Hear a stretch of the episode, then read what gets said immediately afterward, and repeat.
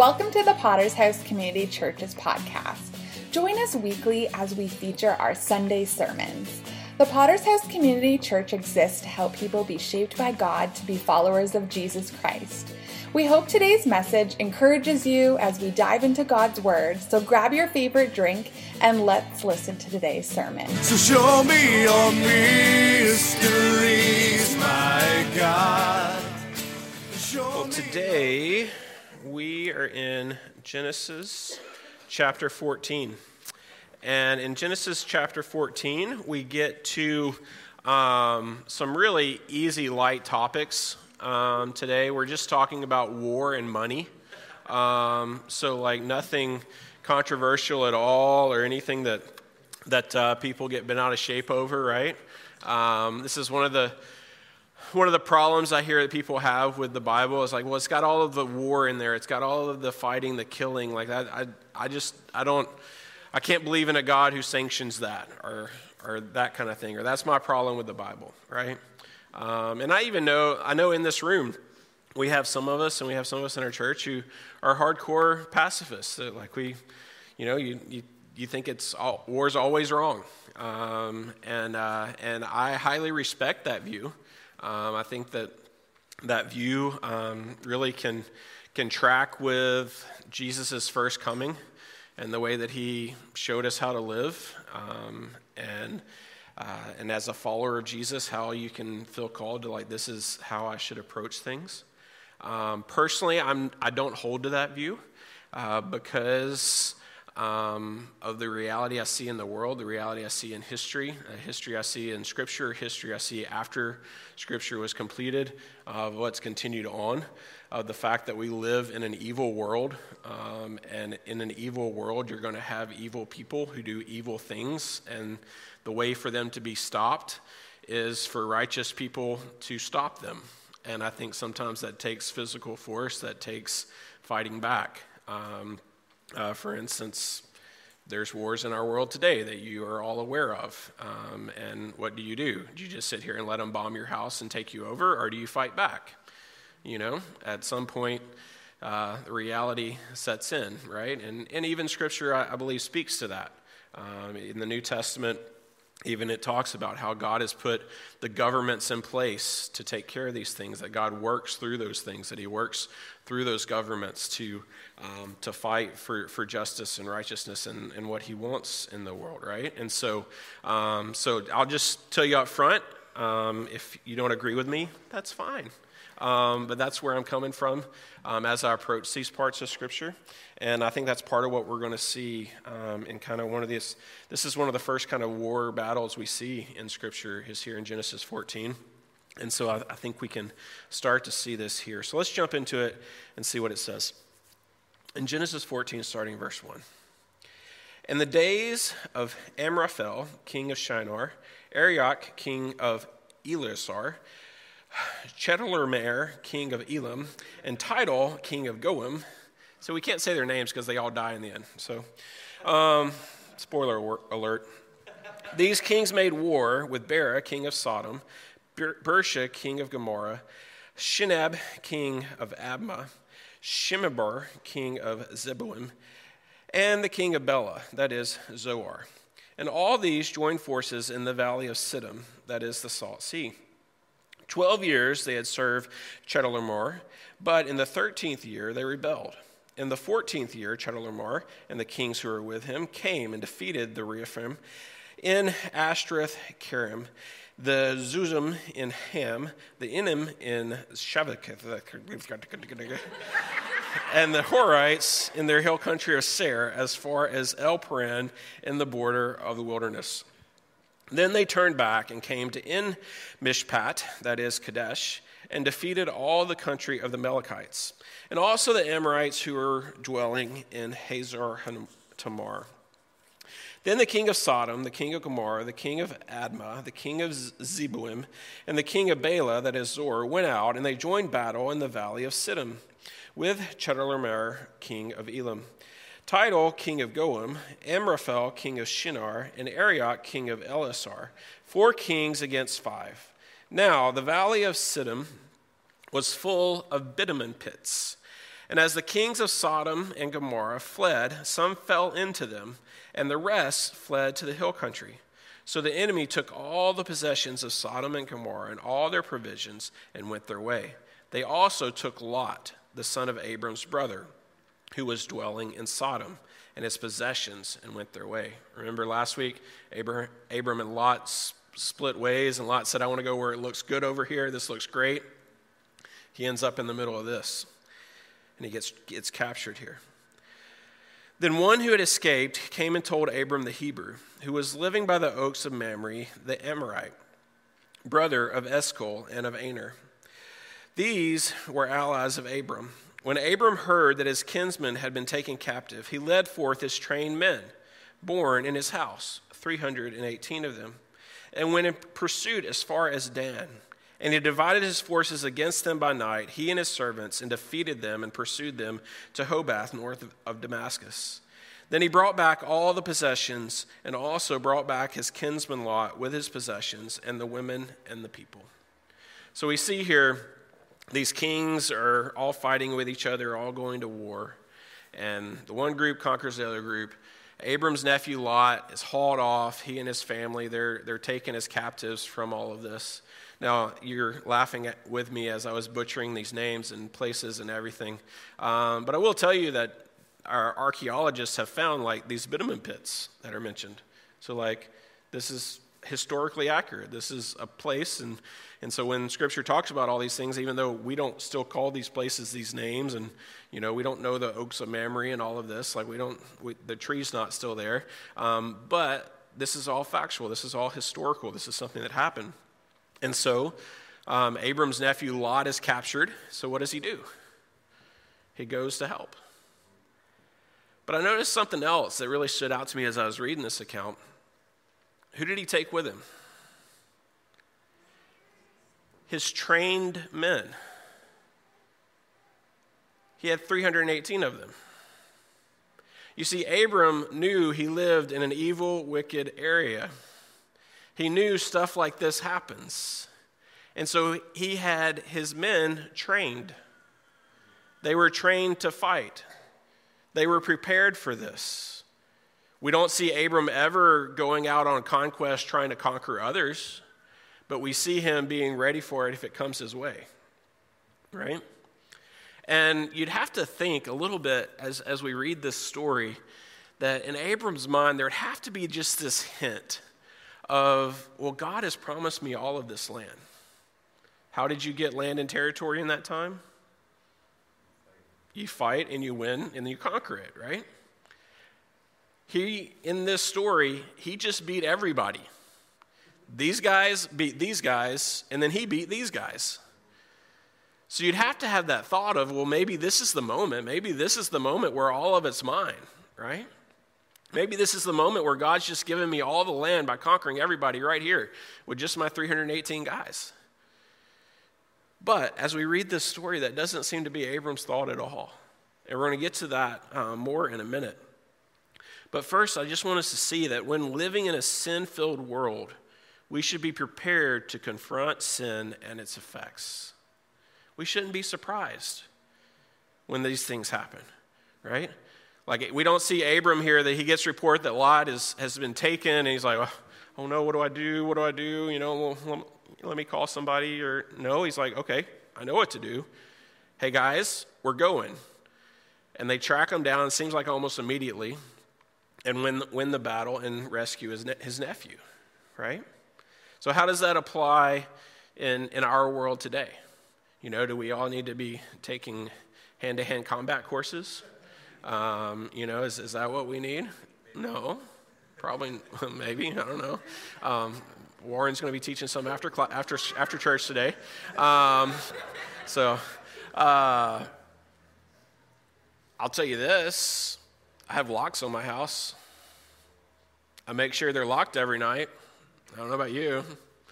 That's if it, if it weren't for a sin filled world, would I need those? No, because what would be the problem? But because we live in a sin filled world, yeah, we lock our houses, we, we protect our families, we do what we can to secure those things. This is why we pay for different insurances and those kind of things. This is why we expect our, our society to function with, um, with rules and laws and order, and for our police to enforce those rules and laws and order, right? Is because we, we value that. We want to live in a safe society, and we want to have things to curtail these kind of effects. I was talking with, with somebody this week. They were telling me one time they, they lived in a different part of the world um, and their house got broken into so much that it got to be where their mom would just say, Okay, it's, it's Saturday afternoon. Anything you value, just bring with you, and we're going to leave the house because it's safer because um, we know they're coming. Um, you know, and that's, that can be a reality um, in the kind of world that sin affects and when sin does these things. And so when we live in this kind of world, we should be prepared to confront sin. We should be prepared um, not just sitting back and like, oh, woe is me when it happens, but be ready for it, be prepared. Um, I know um, some of you have really um, got into uh, prepping uh, for the effects of sin in our world, right? And I know a lot of us are probably concerned about the effects of inflation and the way economies are going and things like that. And, um, and I just want to encourage you yes, it is wise to be prepared but don't be driven by fear. Do you get what I'm saying? It's okay to be prepared. It's okay to take preparations for what you think might be coming or what, what might be coming your way. But don't let fear drive you. Because if you know Jesus, He owns it all, He's in control over it all, and He's got it all taken care of. And so, so yes, bad things will still happen, but He's got it under control. And so we don't have to fear, we don't have to worry, we don't have to fret over those things. And so, next thing we see there is that, that Abram, he, he was successful. So he was prepared, and then he was successful. He went in, and he got Lot back. And this is what I'm saying. Like, yeah, you'd have to think that little bit of thought is there of like, whoa, it's all mine now. They conquered those guys, they got all their loot. I conquered them, I got all the loot from both of them. Like, I have arrived. This is how God has provided for me. This is how God is fulfilling his promise. But that's not where Abram goes, not in the least. Let's read on. After his return from the defeat of Chedorlaomer and the kings who were with him, the king of Sodom went out to, to meet him at the valley of Shaveh, that is the king's valley. And Melchizedek, king of Salem, brought out bread and wine. He was priest of God Most High. And he blessed him and said, Blessed be Abram by God Most High, possessor of heaven and earth. And blessed be God Most High, who has delivered your enemies into your hand. And Abram gave him a tenth of everything. So, Abram here, his first response after returning from all of this, there's, there's this guy that comes out, right? So all of a sudden, there's this other Melchizedek, king of Salem. Um, most likely, Salem was in the same spot where Jerusalem is, so if that helps you out. Um, but Melchizedek, the king of Salem, comes out, and he's this priest king. And now, I don't know about you, but after all of this fighting that just happened, my kind of response would be, Hey, king, where were you? Right? Like, what have you been doing, buddy? But no, this king of Salem, this priest king comes out. He offers a blessing over Abram, and Abram in return says, I'm giving you a tenth of everything. I'm giving you a tenth of everything, as if he's giving it to the Lord.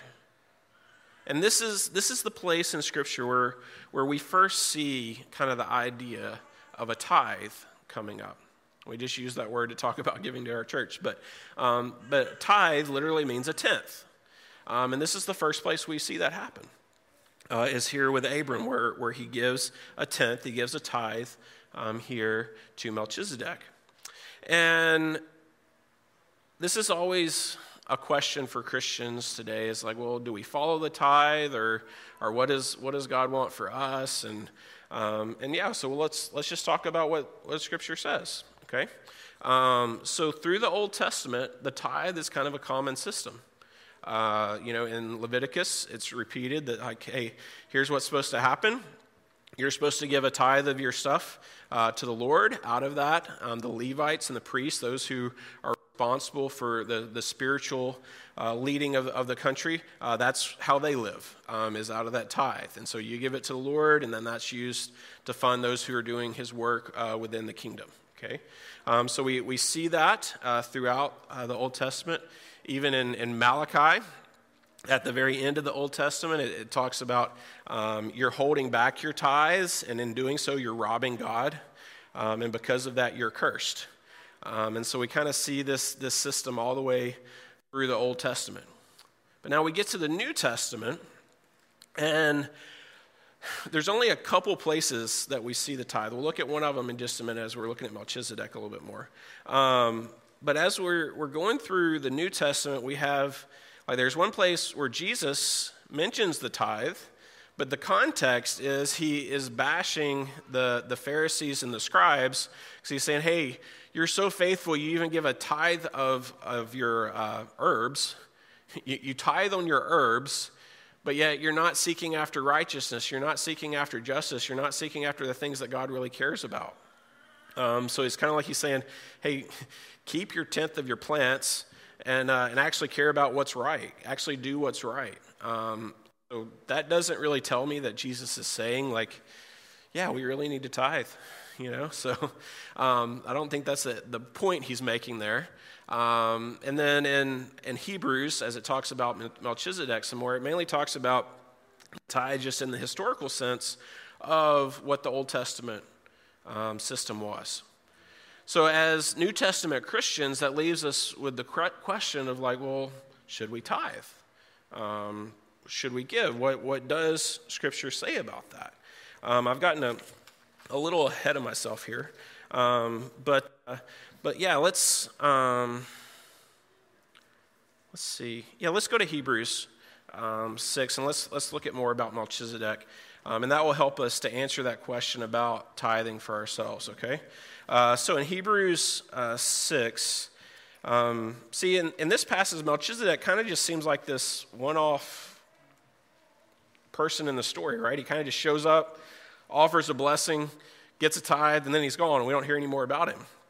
Um, but then in Psalms, David picks up uh, the, the theme uh, with Melchizedek and starts pointing to the one who's going to come after him, the one who's going to fill his throne, and pointing to him as, as a, a priest king in the order of Melchizedek.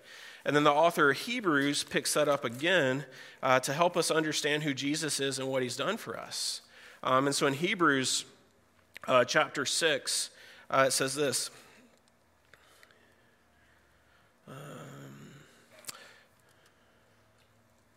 I'll start in verse 19. We have this as a sure and steadfast anchor of the soul, a hope that enters into the inner place behind the curtain, where Jesus has gone as a forerunner on our behalf. I think somebody else is reading it in another language. When Jesus has gone as a forerunner on our behalf, having become a high priest forever after the order of Melchizedek. So here you're saying Jesus has gone into heaven. He's gone into the, to the inner throne, and he's a high priest for us after the order of Melchizedek. So what does that mean? Why would he have to be a high priest after the order of Melchizedek? Well, think back to your Jewish system, okay? So the line of David was out of what tribe? Lion of the tribe of Judah. There you got it, okay? So Jesus came in his birth lineage out of the line and tribe of Judah. Well, who were the priests? What line were they out of? Levi. So, how could someone be both king and priest? How could he fulfill both of them? To do that, scripture goes back and says, hey, before that system, there was this king priest Melchizedek, and that's the same way it is with Jesus. And so that's what, what the, the author of Hebrews is getting at here chapter 7. For this Melchizedek, king of Salem, priest of the Most High God, met Abraham returning from the slaughter of the kings and blessed him. And to him, Abraham appointed a tenth part of everything. He is first, by translation of his name, king of righteousness. And then he is also king of Salem, that is, king of peace. He is without father or mother or genealogy, having neither day, beginning of days nor end of life, but resembling the Son of God, he continues as a priest forever. So, what he's saying here is hey, we don't know anything about Melchizedek. We don't know about his lineage or any of this. He just showed up in the story and boom, there he was. It's the same way with Jesus. Jesus just shows up.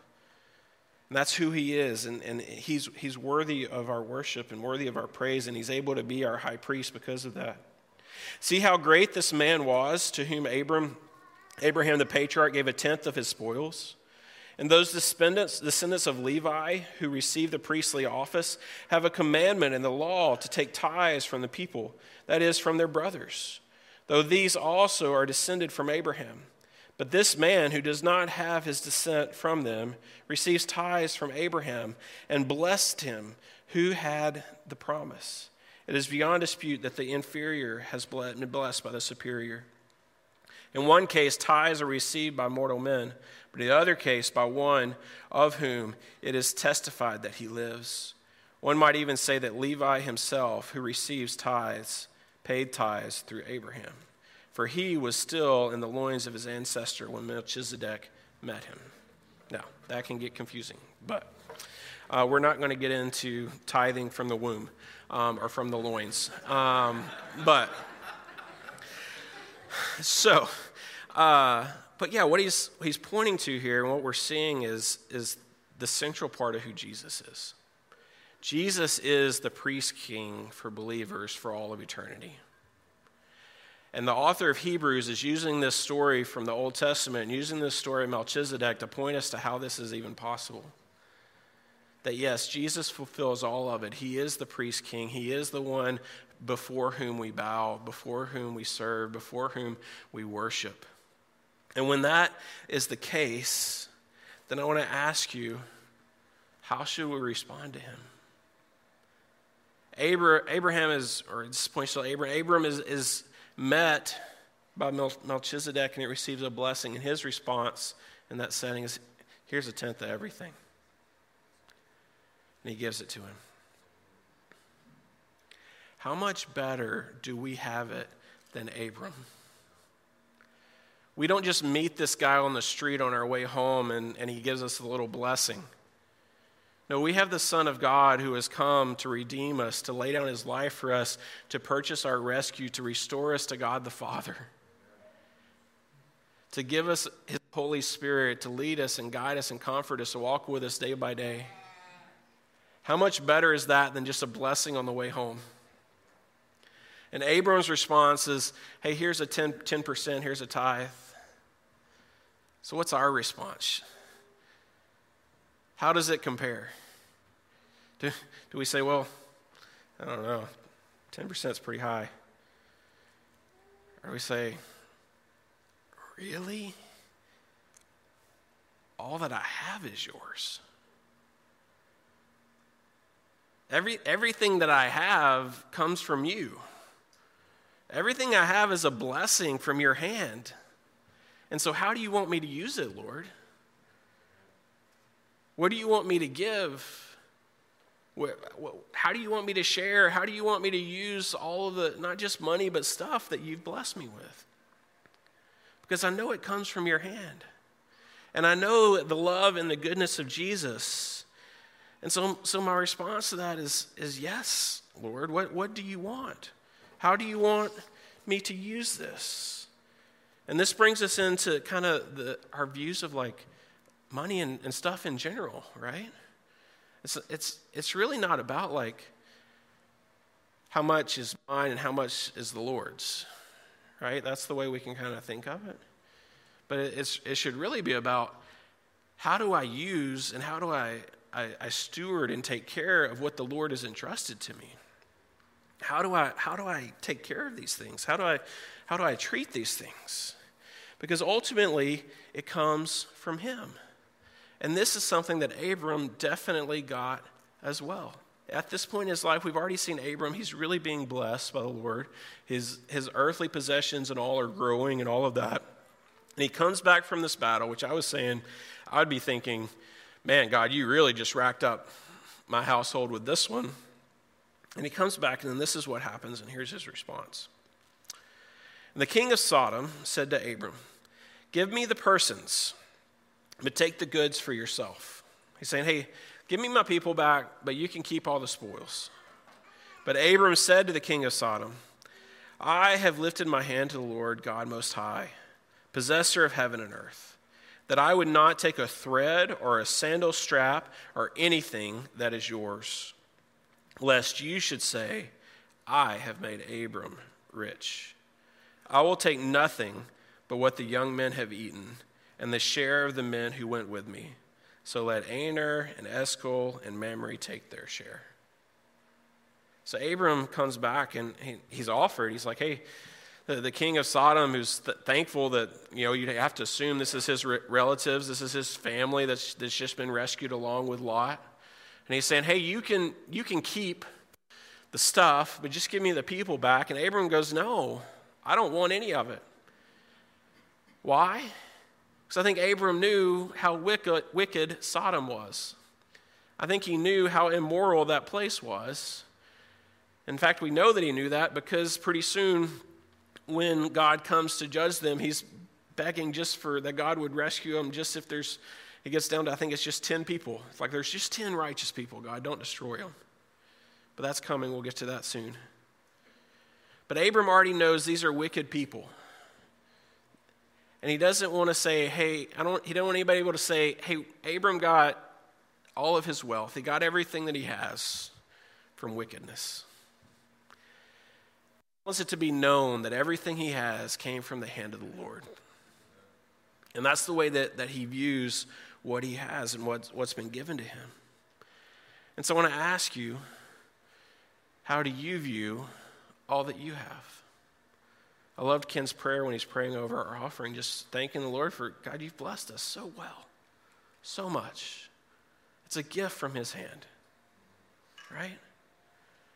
And so, so how, how, do we, how, do, how do we view that, and how does the, our view of that affect how we use it? Is what I'm saying. And Paul picked up on this theme. And so while the New Testament doesn't dictate and tell us that, like, hey, you have to give a tithe or you have to give 10%, it does talk a lot about giving, and it talks a lot about money. Um, and so, Second Corinthians chapter 9, it says this. The point is this whoever sows sparingly will also reap sparingly, and whoever sows bountifully will also reap bountifully. Each one must give as he's decided in his heart, not reluctantly or under, under compulsion, for God loves a cheerful giver. So, what do I want for you as a church? I want you to give as you have decided in your heart, not reluctantly, not under compulsion. The way that you can do it as a cheerful giver. Because let me tell you, there is a lot of joy to be found in giving, in giving away giving to support the Lord, support the Lord's work, support missions, support His work around the world. There's so much joy to be found and so much cheer to be found in being a giver. And God is able to make all grace abound to you, so that having all sufficiency in all things at all times, you may abound in every good work. As it is written, He has distributed freely, He has given to the poor, His righteousness endures forever. And so we see here what Paul is saying is yeah, we should decide in our hearts with the Lord, this is what we want to give. And we should do so cheerfully. And when we're doing that, what we're saying is, God, I trust you. I trust you. I know that you can meet my needs. You can meet my needs of what I need financially, or what my family needs, or what my kids need. I trust you. I believe you can, you've got this.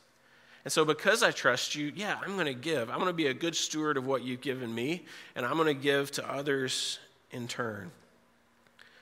Um, because what's, what's going along with this is really a much deeper issue than just the numbers. Because we look at this and we say, well, do the numbers work, right? Well, we've got this much we could give or, or whatever, and we, we're very, we can be very logical on these things. But what's really at stake is much deeper. Jesus says this in Matthew 6 Do not lay up for yourselves treasures on earth where moth and rust destroy and where thieves break in and steal, but lay up for yourselves treasures in heaven where neither moth nor rust destroys and where thieves do not break and steal.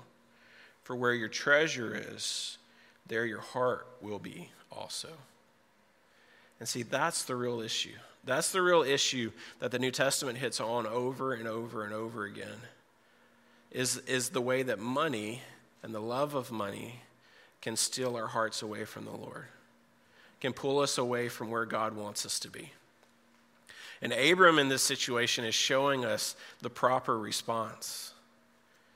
The heart that has a love for money would say, Wow, look at this bounty. You know, it was well worth training those guys. Got all this stuff now. But Abram's heart says, No, I love the Lord and I don't care about this. He's got me, He's providing for me, He's taking care of me. So I'm not focused on that. I'm storing up treasures in heaven, not here on earth. I'm not worried about just gathering as much as I can. I'm worried about focusing on Him. And so I want to ask you, where is your heart at?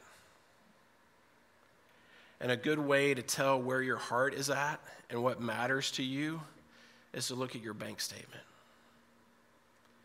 What does your bank statement say about where your heart is at? Right?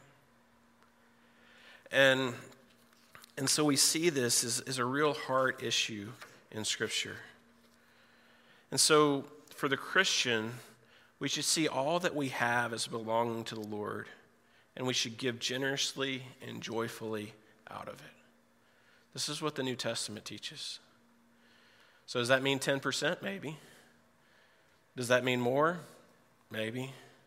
Does that mean Less? Maybe. I want you to decide in your heart what you want to do with the Lord and do it. And be able to do it willingly and not begrudgingly.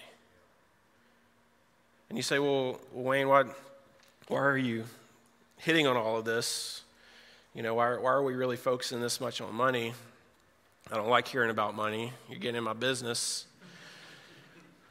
Well, our goal here and our mission is to help people be shaped by God to be followers of Jesus Christ. And Scripture speaks a lot to this issue because it is a heart issue. And so I do a disservice to you as a pastor if I do not also speak to this issue and speak to your heart on this issue, just like any other issue. So that's where I'm coming from in sharing this with you. And just like I tell you guys all the time, if you're getting hit with it, I got hit with it on Saturday, okay?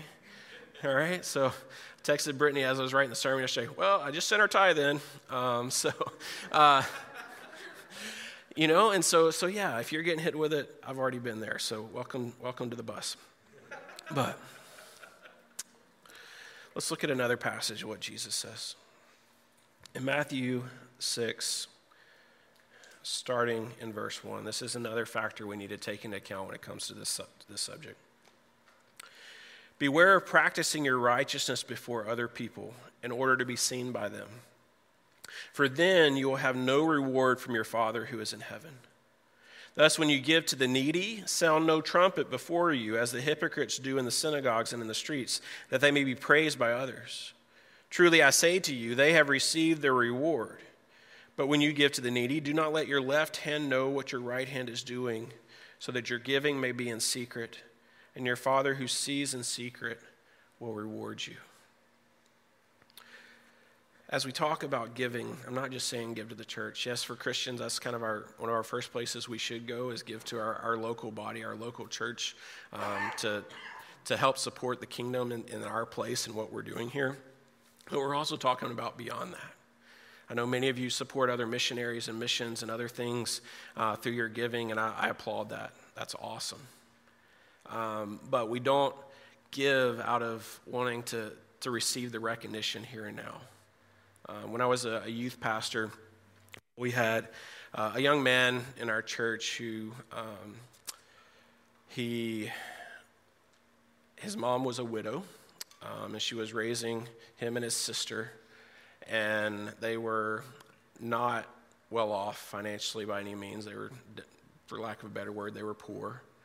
And at different times, uh, our, our church and people in our church would give to help him out and uh, try to try to better his situation, meet his needs, that kind of thing. And he was always very thankful and very grateful for that. Uh, but I remember one time uh, there was a guy in our church that had given him a car um, so that he could go to work and, and be able to, to have a job and that kind of thing. And such a great blessing. Um, but he came to me and he was very upset. Uh, I said, why are, why are you upset? He said, Why is it that every time he does something for me, everybody knows about it? And so, here, as, as the recipient of, of a great blessing, and in the, in the flip side, he actually had been kind of felt like he'd been stabbed in the back a little bit, kind of been made fun of a little bit, kind of seen as the charity case a little bit. And so it's really sad because that, that guy who was a very giving guy, a very nice guy, I mean, to give somebody a car like that's wow. That's awesome, right? And he could have had such great reward in heaven. But according to what this verse says, he's already received his reward because he told all his friends, hey, look what I'm doing. Look how generous I am. And that can be the temptation for us, is, is even in giving, our heart can be in the wrong place. And that's really the root issue, is where is your heart in these things? And how do you, do you care about these things? I'm going to close today with uh, just giving us a couple of points. This is from a book. It's called The Treasure Principle by Randy Alcorn. Um, it's a whole little book that he wrote on this, this idea of where, where, your heart, where your treasure is, there your heart is also. And he boils it down into to these six principles that I just want to give to you today. And hopefully, he's, he's a little more extreme than I am. So, um, yeah, he challenged me for sure. Simple read. I think I read it like an hour yesterday. It's pretty simple. But here, here are the six points he gives us. Number one God owns everything, I am his money manager. Number two, my heart always goes where I put God's money. Number three, heaven, not earth, is my home. That changes how you treat things here when you have that perspective, right? With that, he says, I should not live for the dot, but for the line. What does he mean by that? He means draw, draw on a piece of paper, draw a dot, and then draw a line with an arrow at the end of it. The dot is this life, the line with the arrow is eternity. Live for the arrow, not for the dot. Giving is the only antidote to materialism. And then finally, God prospers me not to raise my standard of living, but to raise my standard of giving. Let's pray together. Dear Heavenly Father, I thank you for the ways that you have blessed us. We're such a blessed people. I thank you that you have blessed me as a pastor being in a church that is a very giving church, of people who are, are very faithful to give and to, to support and and especially when we, we have somebody in the church that's in need, I, I, love seeing our church just rally around them and meet those needs. And I just think that brings glory and honor to your name glory and honor to your kingdom and what you're doing in this world. You are so good, God. And Lord, I pray that you will meet each of us where we are and help us make decisions in our heart relating to our finances. Help us to know how you want us to give, how you want us to manage the resources and the things that you have entrusted to us. And so, God, I, I just ask you to be with us, and guide us in this area of our life and help us to be a follower of you in this area of our life, to be shaped by you in this area of our life. I pray all these things in Christ's holy name. Amen. Thanks for tuning in to today's episode. Feel free to subscribe to our podcast, leave us a review, and share with others. If you'd like to learn more about our church, you can visit our website at www.potterschurch.ca or you can connect with us also on social media. tune in next week for a brand new episode of our weekly sermon series. We hope that you have such an amazing rest of your day.